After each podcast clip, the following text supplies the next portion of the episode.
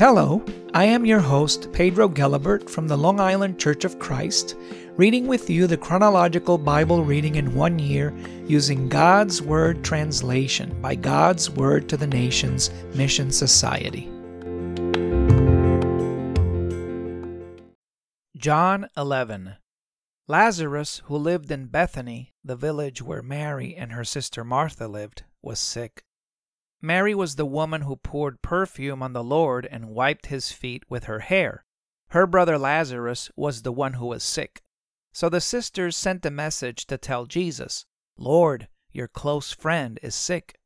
When Jesus heard the message, he said, His sickness won't result in death. Instead, this sickness will bring glory to God so that the Son of God will receive glory through it. Jesus loved Martha, her sister, and Lazarus. Yet, when Jesus heard that Lazarus was sick, he stayed where he was for two more days. Then, after the two days, Jesus said to his disciples, Let's go back to Judea. The disciples said to him, Rabbi, not long ago the Jews wanted to stone you to death. Do you really want to go back there? Jesus answered, Aren't there twelve hours of daylight? Those who walk during the day won't stumble, because they see the light of this world. However, those who walk at night stumble because they have no light in themselves. After Jesus said this, he told his disciples, Our friend Lazarus is sleeping, and I'm going to Bethany to wake him.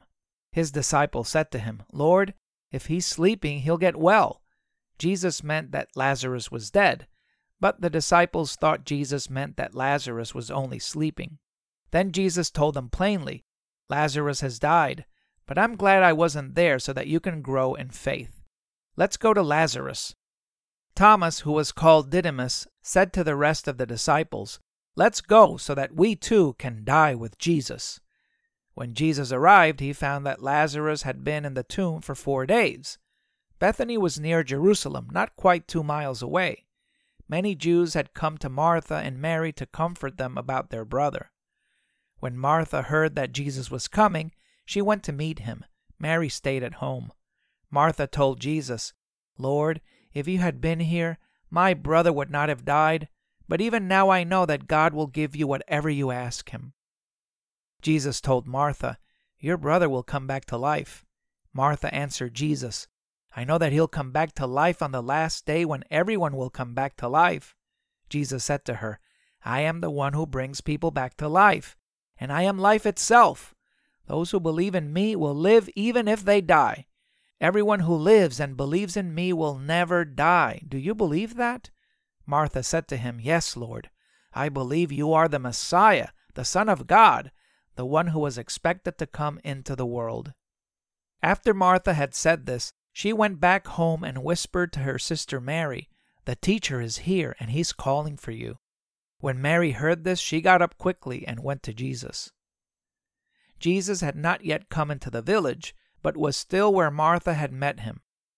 The Jews who were comforting Mary in the house saw her get up quickly and leave, so they followed her. They thought that she was going to the tomb to cry. When Mary arrived where Jesus was and saw him, she knelt at his feet and said, Lord, if you had been here, my brother would not have died. When Jesus saw her crying and the Jews who were crying with her, he was deeply moved and troubled. So Jesus asked, Where did you put Lazarus? They answered him, Lord, come and see. Jesus cried. The Jews said, See how much Jesus loved him. But some of the Jews asked, Couldn't this man who gave a blind man sight keep Lazarus from dying? Deeply moved again, Jesus went to the tomb.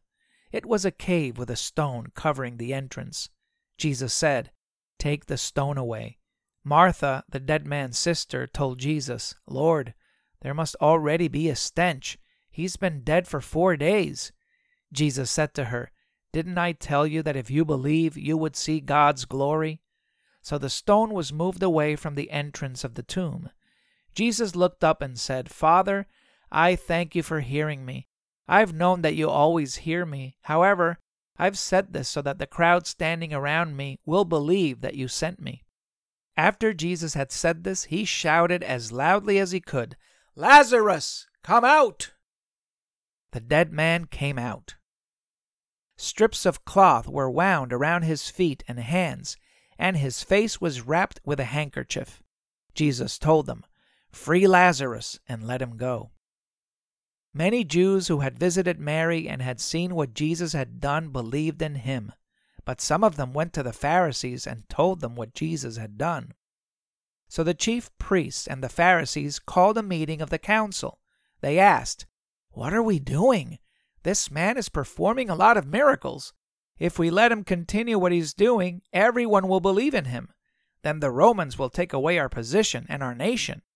One of them, Caiaphas, who was chief priest that year, told them, You people don't know anything. You haven't even considered this. It is better for one man to die for the people than for the whole nation to be destroyed. Caiaphas didn't say this on his own.